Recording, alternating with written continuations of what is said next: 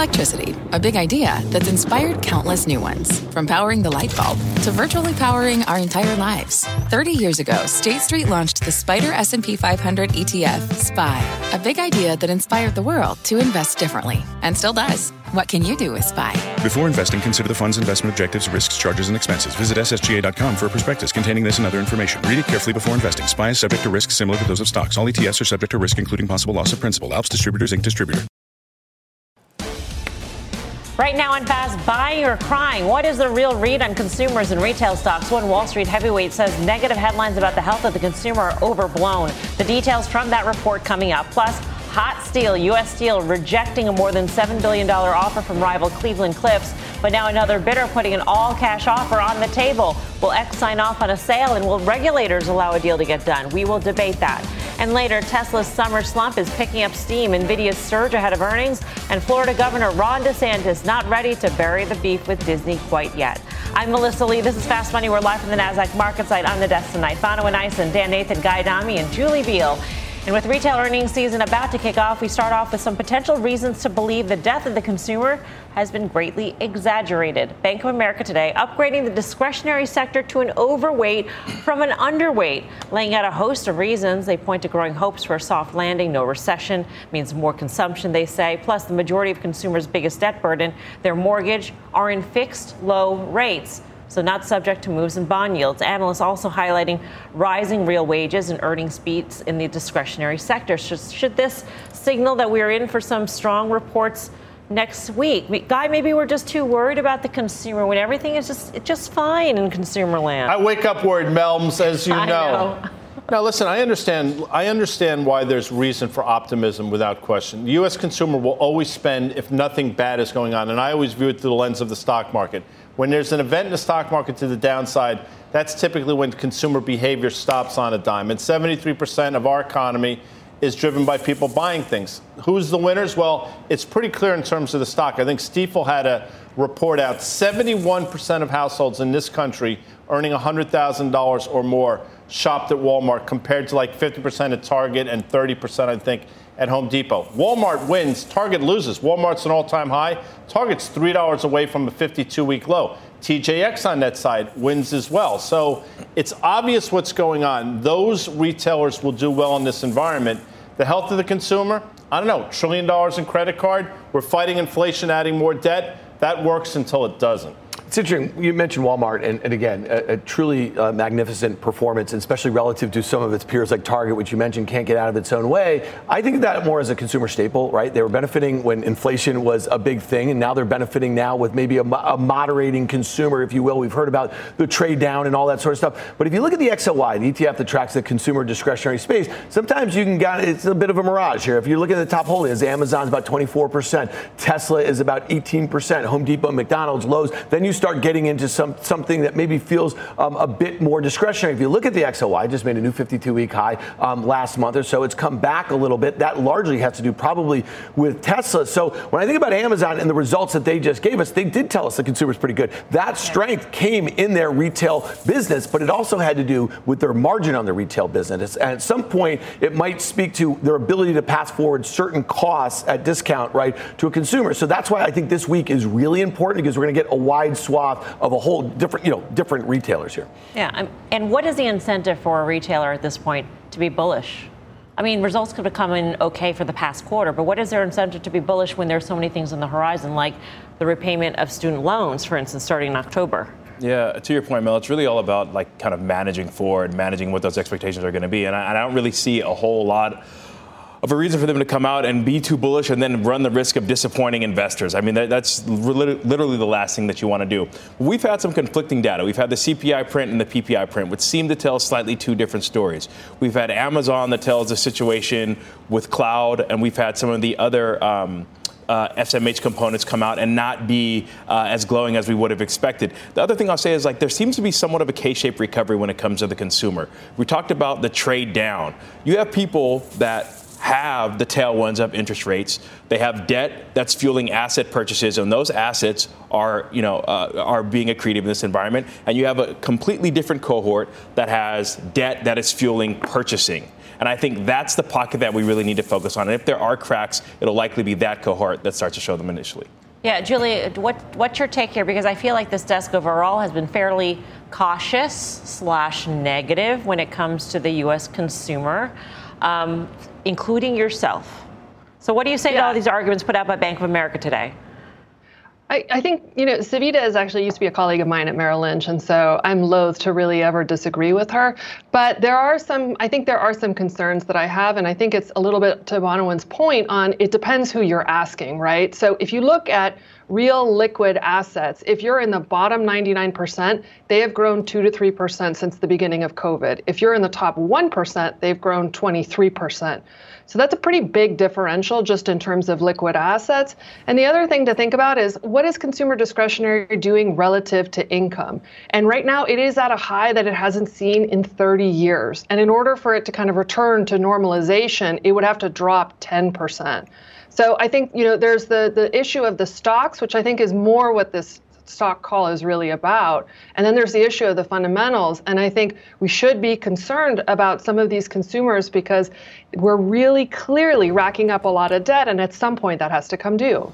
I mean, part of the argument also is that is that fund managers are extremely over, um, excuse me, underweight consumer discretionary. So it's the positioning that plays into this whole thing too, in terms of this sort of expected snap in the stocks. Yeah, and you know the stocks are interesting because I, I think that what we learned in Q2 earnings season, there was a lot of dispersion, right? A lot of names that you want to kind of bulk, you know, put together here. There, a lot of stocks act in different ways, and we just mentioned Walmart and Target. At some point, does it? And guy, this is a name. Maybe it's a question for you. Sorry. Um, maybe it's a question for a guy. At some point, maybe is Target so bad that it's good? If they come in line, let's just say they don't even raise guidance and the margins are okay, stock trading at 13 and a half times next year's earnings seems reasonable relative to a Walmart that trades above a market multiple, you know, many turns versus a Target or something like that. It almost seems like you want this stock in a kind of messy market to sell off and buy it rather than buying Walmart at an all-time high. But the but the merchandise mix may not is I mean mm-hmm. it's definitely not as conducive as right. a Walmart guy. And I think, so I'll pose the oh, question oh, to you. Sorry. Thank you, Dan. Thank you. Is this a would when you rather? When it comes to valuation, yeah, in this environment, do you think that the sacrifices that you make in terms of sacrificing the more beneficial, mar- you know, merchandise mix that Walmart has for the valuation that Target has? Yeah, I'll stick with Walmart though. If, you, if we're playing the game, I'll play it correctly. They they they fired up the graphic on this Monday. Would you rather? The answer is Walmart, and the reasons are exactly that: the product mix. And I'll say you know, people are shopping at Walmart. It is clear when you have $100,000 and more, 71% of those people are shopping at Walmart. They will win. Add to it back to school, which Walmart will win as well over Target because they have groceries and they have the people in their stores. So Target's problems are partially the consumer, a lot of it's self inflicted wounds, and I think the stocks are telling a story right here. I mean, consumers might be spending the same amount but mm-hmm. they have to make it stretch because they're getting less. You know, when you're paying 20% more for a bag of Doritos year on year, whatever the number is, it's astronomical for snack food. Um, you're going to look for the lowest price, and that could be a Walmart Bonawyn. Yeah. So it's not the, necessarily the amount, but it's it's how it's how the consumer is making that stretch. And it's the offering of the private labels. We've kind of spoke about this as well in, in the trade down. You know, one thing worth mentioning in this report is the valuation of some of these staple names. And, and that, to me, really is the catalyst for the trade. Essentially, you're looking at some of these names that are trading at 24, 25, 26 times. And yes, there is some margin of safety there. But I think the, the, the question that this trade idea really poses is at what point is there some relative value? And I think that if we get through this earnings season, if we get through this earnings season and we don't see the deterioration of the consumer, that might be what is the at least a short term tailwind for that pairs trade to actually work out.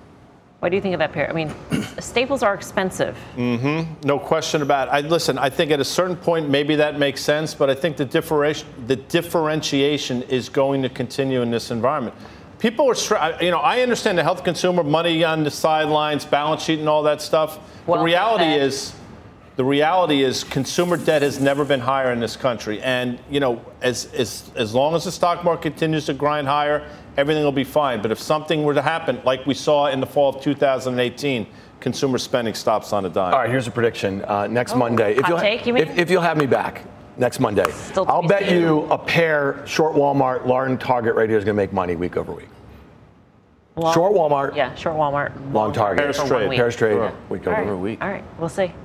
Our next guest suggests affluent consumers are the key reason why overall spending looks strong. Stuart Sopp is CEO of Current, a fintech company. Stuart, great to have you with us. You're, you're seeing firsthand what consumers are doing. That's right. What are they doing? Yeah, so at Current, um, we deal with the consumer, the uh, average everyday American. Um, and they're spending uh, on staple goods like you've just mentioned in Walmart, Amazon, Target, Home Depot, places like that. Um, that spending is rock solid. It really hasn't moved that much. Um, and, and so uh, what they are doing is getting less for their money. Um, and so for staple goods, that's obviously something that's new for Americans that's just happened. Um, and you're seeing that roll into retail sales coming lower, um, retail uh, confidence. So the uh, confidence numbers are coming down on the indices. Um, and so from, uh, from a consumer point of view, they're saying, okay, I'm not getting as much money as I, uh, uh, I'm not getting as many goods for my money. Um, and then I'm having to spend more money through credit card debt. We hit a trillion dollars on that um, for the same goods. And so for the average consumer, um, they are not exactly struggling, but they're also struggling to make that money go as far as they, they traditionally would. So, Stuart, you guys obviously have a, this this debit um, card, and now you just introduced a credit um, product here. So it's interesting when you think about like the average consumer, and you think about the places in which they're spending. Are you starting to see some data that shows? You just mentioned a trillion dollars in, in, in consumer mm. credit. Are you starting to see any sorts of shift that would te- like, lead you to believe that we're going to start getting to territory that feels uncomfortable for a consumer? That maybe many in your demographic are going to start to repay, um, you know, student loans, that sort of thing. And so I'm just curious, do you track that? We do track that. We're not seeing any, we're seeing mixed signs is probably the, the, the, the TLDR for us. From an affluent standpoint, um, which, we, which you guys have just mentioned, 22% of credit card uh, debt has been pulled down just now. So you've still got 78%. If you want to take a bullish view for the consumer, 78%. So for more affluent people with big uh, credit lines, the average household has $8,000 on their credit card from 6,900 in 2019, 2020. So there's still some way to go for the more affluent households. 90% of all mortgage rates are locked in below 6%. And so for, for many people, they're not going to move house, they're not going to move jobs. And so if you want to take a bullish look from a more affluent point of view, there is some dry powder there to go. Now, for the average consumer, the average American who's trying to make those staples go as far as they can, um, I, I, don't think there's that much breathing room for them. And so um, credit building uh, is such an important uh, part of, of uh, and in your credit score is so, such an important part of your uh, APY of, of how much money you spend on your debt. Mm-hmm. We've never needed to look at that over the last 10 years, mm-hmm. right? So you've, you've got debt and it's just been like whatever it is. Mm-hmm. Now, because you're sensitive to that interest rate, you're now going to look at the inputs to that, which is like your credit score. And so we've got this product called Build, which helps people, everyday Americans, build uh, their credit with uh, their bank account. What's your take on, on how consumers view that dry powder, that, that remaining credit line that they can still um, use if the interest rate is 26% or whatever horrifying rate it is these days? yeah, I think this is what's coming into the psyche of like whether you pull down or not. And so definitely when it comes to mortgages and auto loans and things like that, you're probably not going to look at them too often. But when it comes to revolving credit, I do think if it comes to staples, which is starting to happen now, um, you are going to pull down on that line. You just you're going to feed your children, you'll feed your family over 22, 24% on that APY. And, that, and again, that's why I think that credit building and maintaining a good credit score in this time for, for people on 25 to 55K, somewhere around there, 75K uh, household income, it's a really, really important thing to do for this year. In a former life, Stuart was a trader at yes. Morgan Stanley. So it's great to have him on here yep. from his view. What do you make of the bond market moves and some of the currency moves that we're seeing? Obviously, it's no impact on the stock market, yep. but is it just sort of inevitability with that? Yeah, good question. So I think the, when it comes to the retail stocks that you're seeing right now, you're going to, I think you will see um, earnings beats and revenue misses. But overarchingly, what we're going to see is liquidity draining. So the bond market's going to drain the liquidity. It looks like it's happening already. And so we'll see this sort of volatile to sideways move. We're all going to make bets. I heard you make a pairs bet just now. So we're all going to be making these bets, but uh, and, and, and I'm sure they're smart. But I think over the next two or three months, um, the overarching uh, theme will be liquidity drain. We have too much issuance. The, the, uh, the, the Japanese market is in turmoil, although the BOJ are doing a good job, I think. Mm. Um, and, I, and I think that'll be the dominating factor over the summer until we get back, until everyone's back from, uh, from Labor Day. All right, Stuart, it's always great to see you. Thanks for putting your Thank trader you, cap on, putting it off, putting it on. Stuart Sopp of Current. Uh, Bonawyn, what's, what's your take on, you know, where the consumer is based on what Stuart said? I think it brings up some very interesting points. If you are tapping credit to source purchase of consumer staples, to me, I, I, don't, I don't know. You can't trade down. You don't have an alternative. Yeah. We can talk about fixed rates on mortgages, but how costly is it for you to tap into that equity to use that to propel purchasing power anyway? So for me, that that was that definitely raised the hairs on the back of my neck. I, I think that is a telltale sign coming from a company that specializes in actually par- parsing that data. Yeah, and you know, Julie, remember last quarter we heard from I think it was Dollar General who said that a lot of the customers are trading down to food banks, and you got to wonder if that's still happening at this point. I mean, it's it's probably is. Yeah, I would imagine that it's still happening. You know, the, I think some of the good news is that if you look at the where the wage growth is really happening, it's more so in the lower income. But you know, you still are seeing a lot of divergence among the retailers, and I think you know, generally speaking, kind of going back to our previous point, it really pays to pay attention to who is executing well and who isn't, right? Target versus Walmart. But Dollar General, Dollar Tree, you're seeing a huge divergence between those two names, and it's about their execution and their ability to deliver something. So it's not even like a wage effect. I think you can find names in retail that are pretty oversold, but that are showing the ability to execute well, and I think they'll do okay.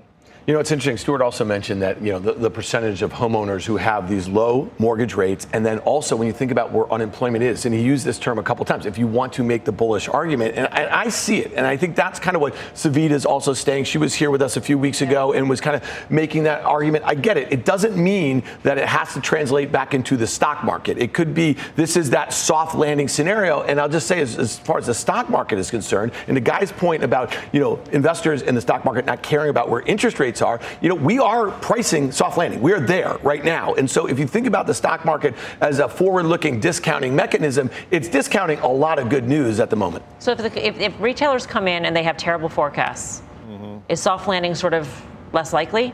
Or does it not change? What retailers say is separate from what the economists see.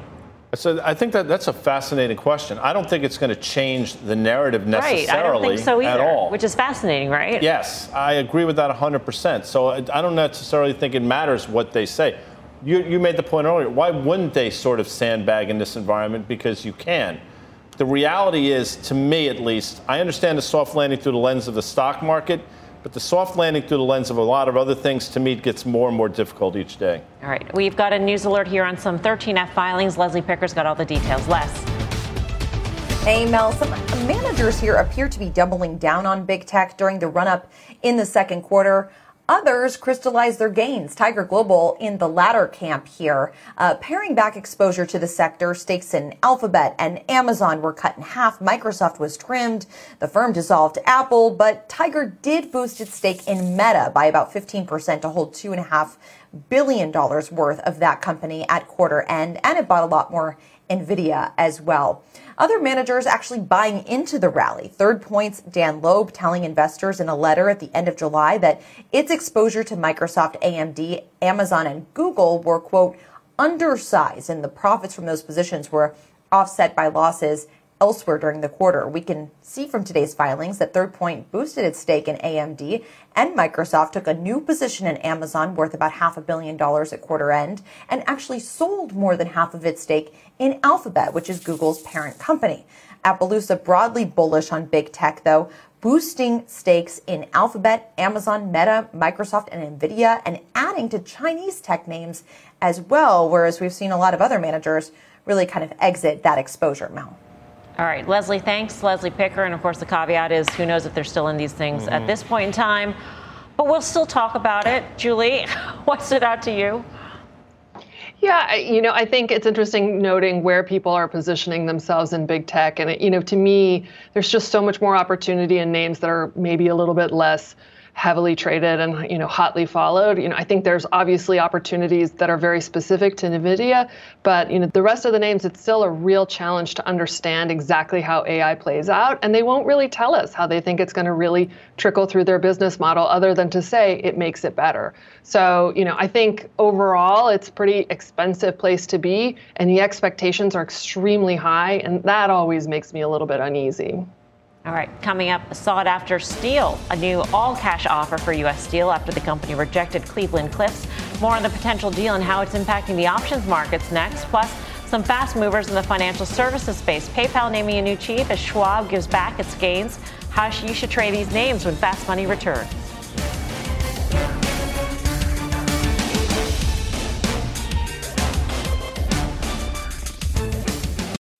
What's on the horizon for financial markets? At PGIM, it's a question that over 1,400 investment professionals relentlessly research in pursuit of your long term goals. Specialized across asset classes, but united in collaboration, our teams provide global and local expertise. Our investments shape tomorrow, today. Pursue your tomorrow with PGIM, a leading global asset manager. What does it mean to be rich? Maybe it's less about reaching a magic number and more about discovering the magic in life. At Edward Jones, our dedicated financial advisors are the people you can count on for financial strategies that help support a life you love. Because the key to being rich is knowing what counts.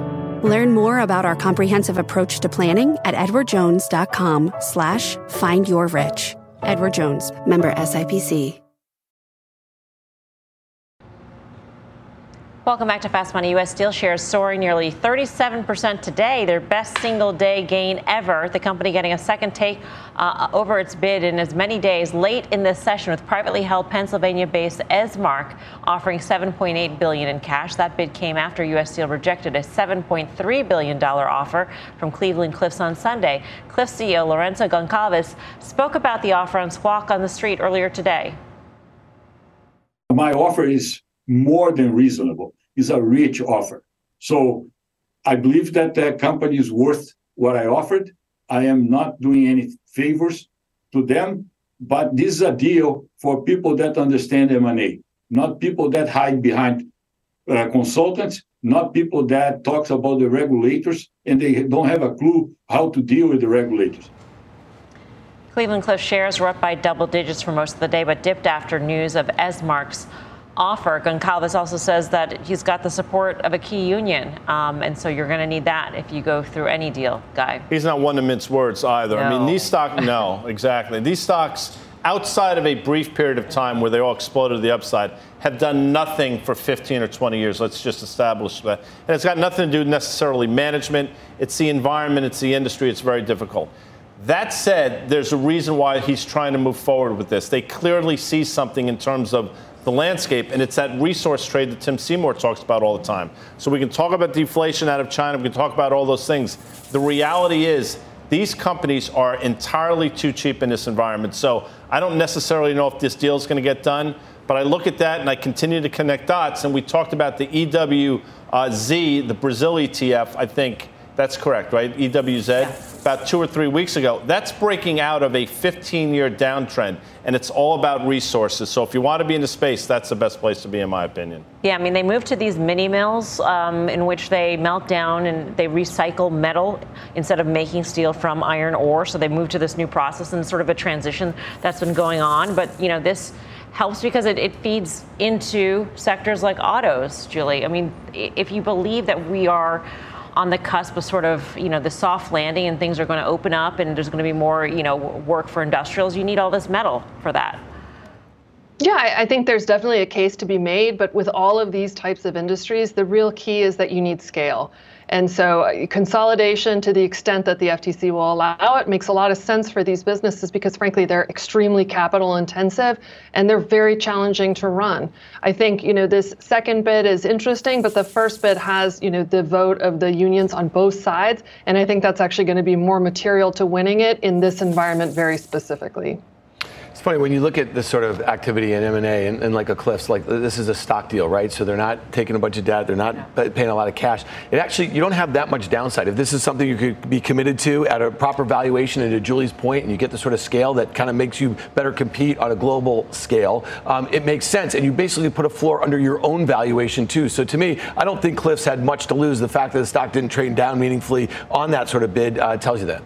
Yeah, they didn't have much to lose at all. I mean, I, the, the Esmark deal tells you exactly that they priced this thing in line, and I can understand what he's saying in terms of an M&A specialized deal, and you're looking at NPV and things of that nature. But the fact of the matter is that the enterprise value of this company, I believe, was 11 or 12 billion dollars in March. So they're staring down the barrel at 7.8 billion, and they're saying, "Listen, this just psychologically, it just feels like way too far from the high water mark that we just had." So I would expect this to probably come back to the negotiating table and, and for them to find something, some compromise that works for both parties. But to Julie's point, I definitely think that the, the, the scale is what's going to be necessary in, in this capital intensive business. Well, options traders are feeling very bullish that U.S. Steel will manage to get a deal done with someone. Mike Khouw joins us to look at the huge day for the stock's options. Mike. Yeah, this one was one of the top 10 most active single stock options. Actually, today it traded well over 15 times its average daily options volume. Early in the day, it was the August 30 calls that were most active. Those were overtaken by the August 35 calls, over 22,000 of which traded for about 20 cents. Now, some of those late in the day were sold, but I think I should point out that it's a common strategy by the ARBs to buy stock and then sell upside calls to squeeze a little bit more premium out when they are anticipating a deal is going to happen. And I think that's the way that the ARBs are betting on this one. For more options, thank you, Mike. For more options action, be sure to tune into the full show. That's Friday, 5:30 p.m. Eastern Time. We've got a market flash on Discover Financial. The stock is down by four and a quarter percent after hours. Kate Rooney's got the details on this. Kate. Hey, Melissa. So the CEO of Discover Financial is stepping down. This is effective immediately. Roger Hochschild is stepping down as chairman and uh, president of the board here. Also CEO, all effective today. He'll stay on as an advisor of the board, Melissa, through the end of the year. The board, they say, has established a special search committee to find a successor. There is an interim CEO stepping up, John Owen. He's a current member of the board. He'll be the interim president and CEO. A bit unusual that this resignation, Melissa, is effective immediately. The release does not say why, but again, CEO of Discover stepping down and stock down here more than 4% after hours. Back to you. Kate, thanks. Kate Rooney when you see a C suite executive resign effective immediately, it does raise eyebrows, although they do thank Roger, the former CEO, for his 25 years of service. So it's not all just don't let the door hit you in the, in the back here, but still. Ooh. Well, hopefully it's not a health thing, so let's get that out of the way. Yes. They reported on July 24, less than a month ago, they reported there was no mention, no nothing even remotely close about something like this. So it has to wonder what's going on. Sell first, ask questions later, right? That's to be the first thing. And then you look at this company, which made an all time high a year and a half or so ago. It's been meandering around here. People are going to start to knock this stock down a little bit. So 98 now, probably lower in the, in the after hours and into tomorrow. There's a lot more fast money to come. Here's what's coming up next. Financial focus. PayPal naming a new head honcho as Charles Schwab comes back down to earth. All the moves in the financial services space next. Plus, crude reality. Oil off its highs as concerns grow over growth in China. So, where are prices headed next? We're pumping into the energy trade. Ahead. You're watching Fast Money, live from the NASDAQ market site in Times Square. We're back right after this.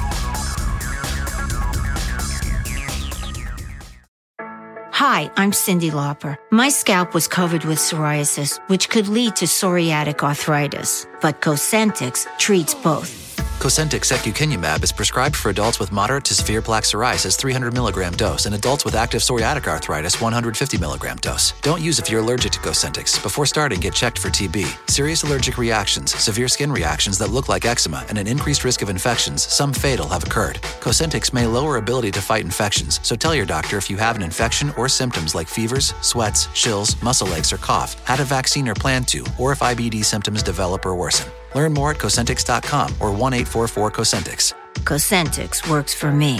Ask your doctor about Cosentyx.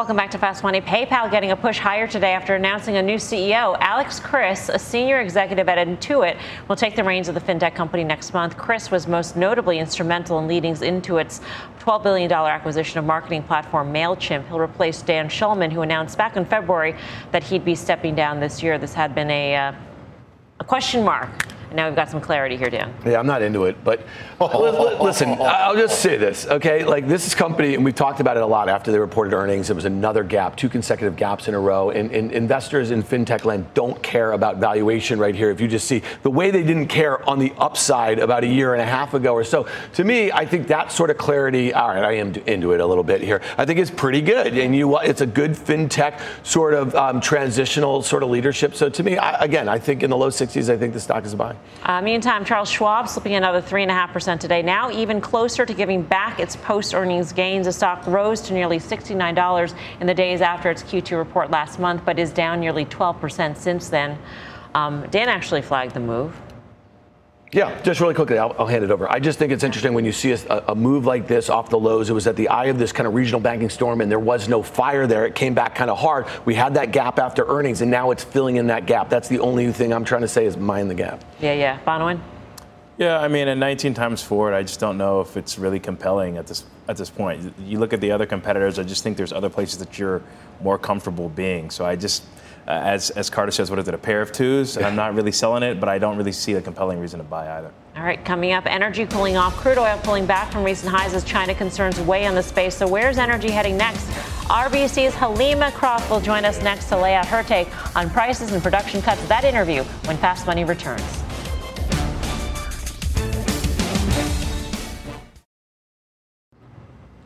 Welcome back to Fast Money. Another check in the markets today. Tech stocks staging a comeback, lifting all three major indices into the green to start off the week. The Nasdaq gaining more than a percent today, climbing back above its 50-day moving average. The S&P adding 0.6 percent, and the Dow closing up 26 points, its third up day in a row. And Nvidia, take a look at this jump, more than seven percent for its best day since May, after Morgan Stanley named it to its top pick heading into earnings. The firm calling the recent sell-off a good entry point. And take a look at some homebuilder stocks after the bell. Berkshire Hathaway revealing in a 13F it had taken new stakes in DR Horton, Lennar, and NVR. And WTI crude pulling back slightly today after staging a rally over the past two months, but gas prices back on the rise, inching toward four bucks a gallon, levels not seen since June of last year. So what can we expect as we head into the end of the year? CNBC contributor Helima Croft joins us now. She's the head of global commodity strategy at RBC Capital Markets. Helima, it's always great to have Thank you here. Thank you for having me. Um, I think it was the last time you were on was in June. Yes. And that's when the Saudis announced cuts. And it's all about the Saudis. It was that million barrel a day unilateral production cut. They announced it at the June OPEC meeting. There was some skepticism. People were saying they're going alone. They couldn't get the whole band together. And we said the fact that they're going alone, the Saudis backwards with barrels. And it just showed their resolve to stabilize this market. I think the Saudi action, combined with we have seen a Russian pullback. Remember in June when everyone was so worried about the oil market, they kept saying there's this armada of Russian oil on the market. Russian barrels are down 800,000 since January. We're starting to see Russian production pulling back. And there's still some macro worries about China, but the imports have held up. We haven't seen a drop off. And June was a monster month for Chinese buying. July softer, but August looks pretty good so far. On a national security front, yes. how important is it for us to replenish the SPR and crude seemingly getting away from us now? I mean, it was right there in the crosshairs right. a couple months ago. I mean, the Biden administration came out this summer and said, we're in buyback mode for the SPR. You know what they did? They just paused it. Mm-hmm. And again, I think this goes to the toolkit for the Biden administration. They're not going to do blockbuster SPR releases.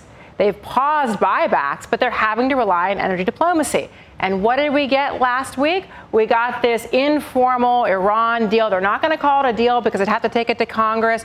But the Biden administration, they did the hostage deal. They're going to get their six billion, but also it's going to be go soft on sanctions. They basically want those Iranian barrels on the market. So it's going to be about getting whatever barrel you can on the market. They're making trips to Saudi Arabia, trying to get the Saudis to put more barrels on the market. They're having to fall back on energy diplomacy. Helima, like, so you just mentioned China, um, and, and, a lot of the economic reason, re, they're not great. The readings No. over there. Okay, so if they have a deflationary spiral going on right now after the move that we've seen in crude, and again, you just highlighted the fact of the uh, of the Saudi cut, doesn't it set up for a tough move from here? We just got back to those highs from the spring or so. If you're looking at WTI in around here, like, is this something you want to buy for a breakout here, or are you more focused on the weakness in China? I mean, I think you have to have a wait and see approach to China. It reminds me a little bit of 2015. Remember that China credit scare, and everyone was like, oh my God, sell it? By the end of the year, Chinese imports had held up. And right now, you have this macro wall of worry on China, but the Chinese oil import data looks solid. Now, some skeptics are saying it's going into inventory, but you look at refinery utilization, it looks pretty good right now. And so, from the oil market perspective, it looks pretty solid. But again, you cannot overlook the risks on the macro side. But everything is pointing to, on the supply side, Saudi resolve, and China's holding in there on demand. So if China, if, if all the numbers out of China on the oil front look pretty decent at this point, even though the economic data Right. is coming in soft, if there is some sort of bailout, um, you know, we're seeing the prop- the biggest property developer, you know, go under practically, and, and there could be some sort of stimulus coming. Signs of strength in the broader Chinese economy. If you want to say, like, what's the dynamic when we talk about getting beyond this sort of 80, 90 Brent range, I think you'd want to see strength in China, more optimism about the China story. Because the supply side, the Saudis are saying, we'll do whatever is necessary. So to Dan's point, are we sort of in this range at this? I think we're in this range now. And I mean, we're in August. People are not at the office, thinly traded market right now. We want to go into fall and say, what does a macro picture look like? Are we going to see, if we continue to see signs of strength in Chinese buying, I think that will then be something that people are saying, well, look, there's a macro concern, but the Chinese data looks strong. Most people can't say where a barrel of oil is, nor should they be able to. They know where gasoline is, though. Yes. And gas has gone up significantly over the last couple and of months. And there are issues beyond crude. There are issues on refinery capacity. And again, this is a conundrum for the Biden administration. You've done the SPR. You did these blockbuster releases. So what do you do? What's in your toolkit? You know, you can appeal for more U.S. production. U.S. production has been really strong. Remember, people said we'd never see 13 million barrels. Capital discipline. U.S. production's been strong this year. But again, what else do they have in their toolkit? So that's why look for things like that Iran deal. Look for potential deals more on Venezuela. Look for the traditional call to Riyadh saying, help me out. Are they going to pick up the phone? well, look at we have this broader reset conversation. I mean, Saudi hosted this big Ukraine peace forum. You had Jake Sullivan there. Saudi Israel normalization talks. The Saudis are looking for help on defense, civilian nuclear. There's a potential deal to be done, but it won't be just about oil. All right. Helima, thank you. Good. Thank Great to you for having me. Croft, RBC. Julie Biel, what's your take? When this goes back to our first conversation, the impact on the consumer. Yeah, I think my big question would be understanding the impact of what happens if you know you see a real weakening in the U.S. consumer. How does that kind of ripple through oil markets writ large? Because I'd be really curious to kind of understand how that dynamic plays out, both in terms of you know actual volume, but really also in terms of the the psychology of the global markets too. They seem pretty sensitive uh, and a little bit emotional, I might say. Yeah, and another thing is, I know we've had a significant amount of U.S. onshoring, but I'm also curious about the effects of hurricane season, right? Like, so it just does seem like somewhat of a perfect storm, possibly for the consumer looming, albeit there, like the SPR release, there have been steps taken to kind of mitigate some of those risks. I mean, one hurricane comes, it's a bad one, and e- you're easily well over four bucks. We're going to start talking about heating oil as we get into the fall and the winter without question. That's why, as you know, two of the letters in my what do they call those things, Dan? Acronyms. Yeah, that acronyms are in the energy space. O's. By the way. Doesn't way, matter which one is uh, which. doesn't- they're interchangeable. But you know what's not interchangeable? Helima Croft's position on the Mount Rushmore of energy people. I mean, she's she's locked, chiseled into that sucker. It's interesting. She's the best. Um, but but it's interesting that the dollar's regained some ground. If you look at the Dixie, it's back at 103. It kind of fallen out of bed a little bit. I wonder if we were to get more dollar strength, what that might mean for crude here. And to your point that you asked, is a great question. If we're going to call Riyadh, I don't think they're picking up. You know, you know what I'm saying? So um, I think you you probably had that one nailed. Coming up, electric slide. Tesla shares in reverse over the past month, and new price cuts in China aren't helping the pain. So will the stock keep falling? Will we see a Tesla turnaround in DeSantis versus Disney? Our own Brian Sullivan sitting down with the Florida governor for an exclusive interview. What he had to say about his ongoing feud with the media giant. Fast Money's back in two.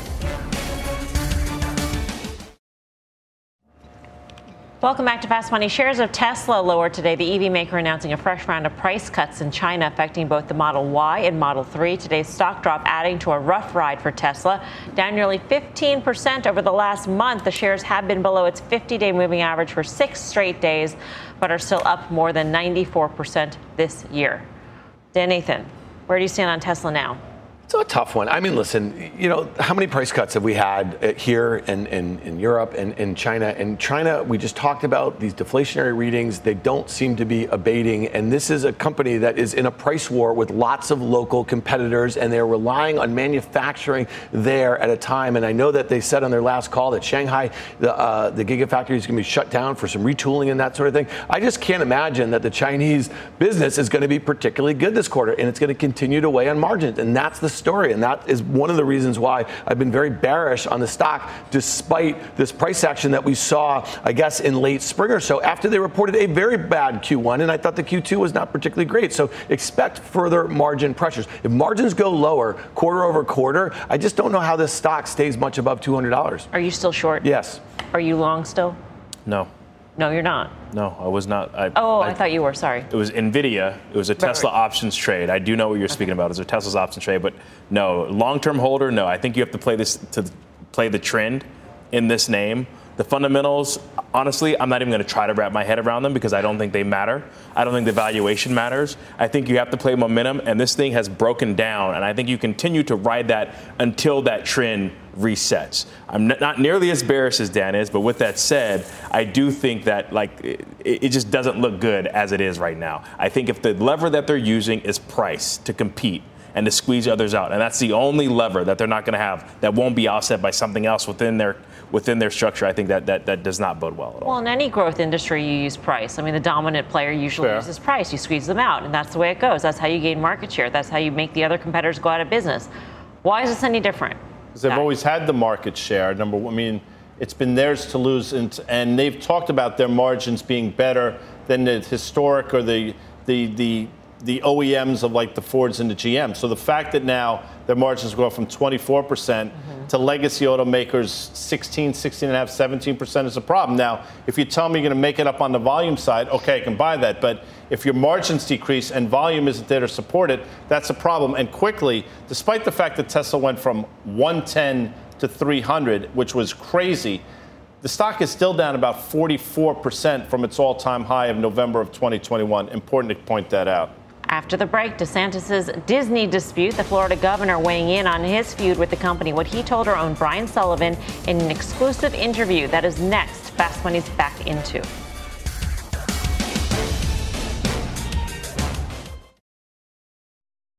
We lead the nation in new business formations. Unemployment is incredibly low. Great fiscal posture. People are bringing capital into Florida. This is a great place to do business. Your competitors all do very well here. Universal SeaWorld, they have not had the same special privileges as you have. So all we want to do is treat everybody the same and let's move forward. I'm totally fine with that, but I'm not fine with giving extraordinary privileges, you know, to one special company at the exclusion of everybody else. That was Florida Governor Ron DeSantis speaking exclusively with our own Brian Sullivan and addressing his very public fight with Disney. DeSantis taking aim at Walt Disney World Special Tax District, a tentpole issue in his feud with the company, and urging CEO Bob Iger to back down for the company's lawsuit against the state of Florida, which alleges a targeted campaign against the entertainment giant. So, do these latest comments by DeSantis spell more trouble?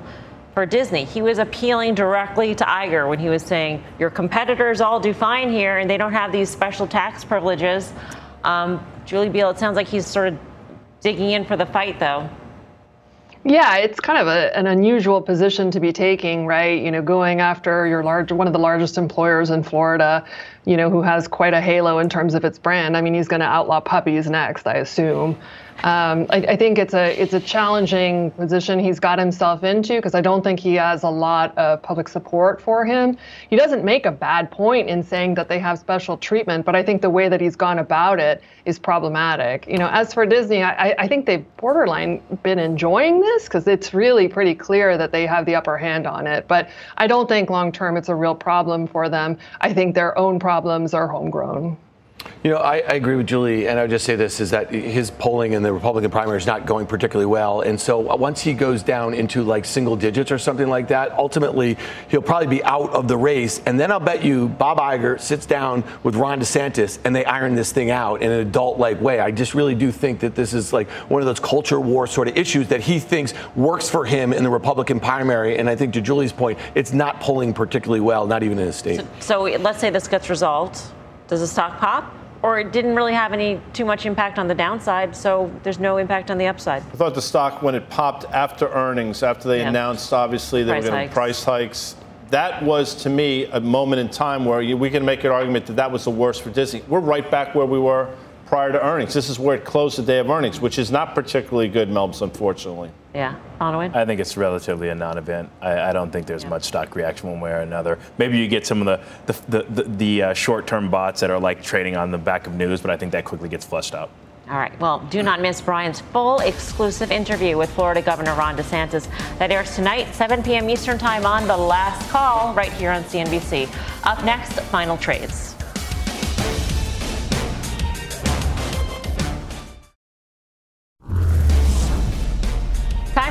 Trade. Let's go around the horn. Julie Biel. You know, if TJ is a little too big for you, too rich for you, Ollie's is more of the under the radar uh, indie thing. Bonawyn Eison. I know it looks like the stock is kind of chopped out a bit, but I would still wait on Footlocker. Dan? Uh, yeah, we were talking about PayPal here, new CEO. Um, this guy presided over a company that traded well over 30 times earnings for years, is trading at a 52 week high. It's probably a good choice here for a fintech. I'm looking out in New York City's Times Square, and there's a NASDAQ heavy band that's playing in. I think I saw Adena Friedman doing backup vocals. talking about? You know, no, I'm not. I, you know, I can't turn you around. can turn around. I'm going to turn around. See, there's a band there. I'm not even. Do you think there I'm making? no, it's a Nasdaq band. Uh, EWZ, as we mentioned earlier, Melissa Lee. All right. Thank you for watching Fast Money. We'll see you back here tomorrow at five for more Fast Mad Money with Jim Cramer starts right now.